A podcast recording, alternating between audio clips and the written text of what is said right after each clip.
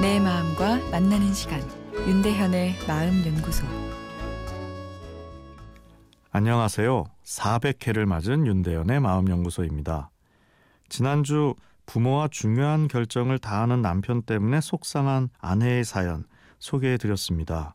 예, 근데 그때 사연 주신 아내분께서 답글을 올려 주셨는데 예, 남편과 함께 들었다며 다소 마음이 후련해졌다고 하시네요.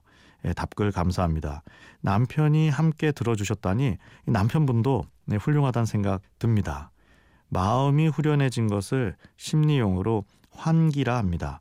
문제가 완벽하게 해결되지 않아도 억눌린 감정을 함께 공유하고 나누면 마음에 파이팅 하는 긍정성이 다시 생겨나죠. 다 소개해드리지는 못해 죄송하지만 예, 보내주신 사연들 가능한 대로 함께 나누고자 합니다. 오늘은 너와 가까이 있고 싶었던 거야 라는 내용인데요. 영어로는 close to you 입니다. 우리가 좋아하는 남매로 구성된 그룹 카펜터스의 대표곡입니다.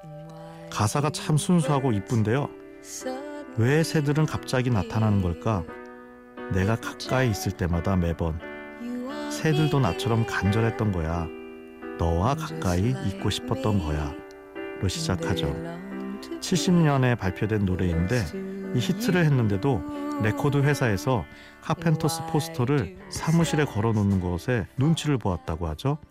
강한 록음악의 전성기에 웬 청정수야라며 평론가들의 비판이 거셌다고 합니다. 아, 그러나 시간이 지나면서 비판도 줄고 나중엔 소닉 유스 같은 록 그룹이 헌정 앨범을 만들 정도로 대중과 전문가 모두에게 인정을 받았습니다. 유행을 쫓지 않고 자기가 하고 싶은 음악을 해서 오히려 인기를 얻었던 그룹인 셈인데요.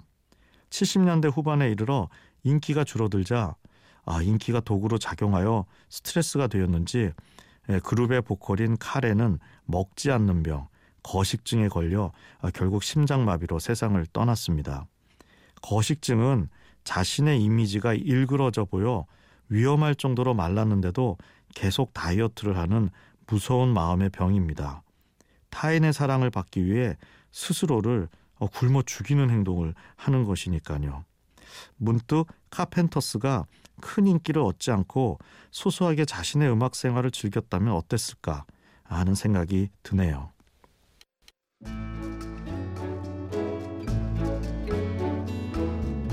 윤대현의 마음연구소 지금까지 정신건강의학과 전문의 윤대현 교수였습니다.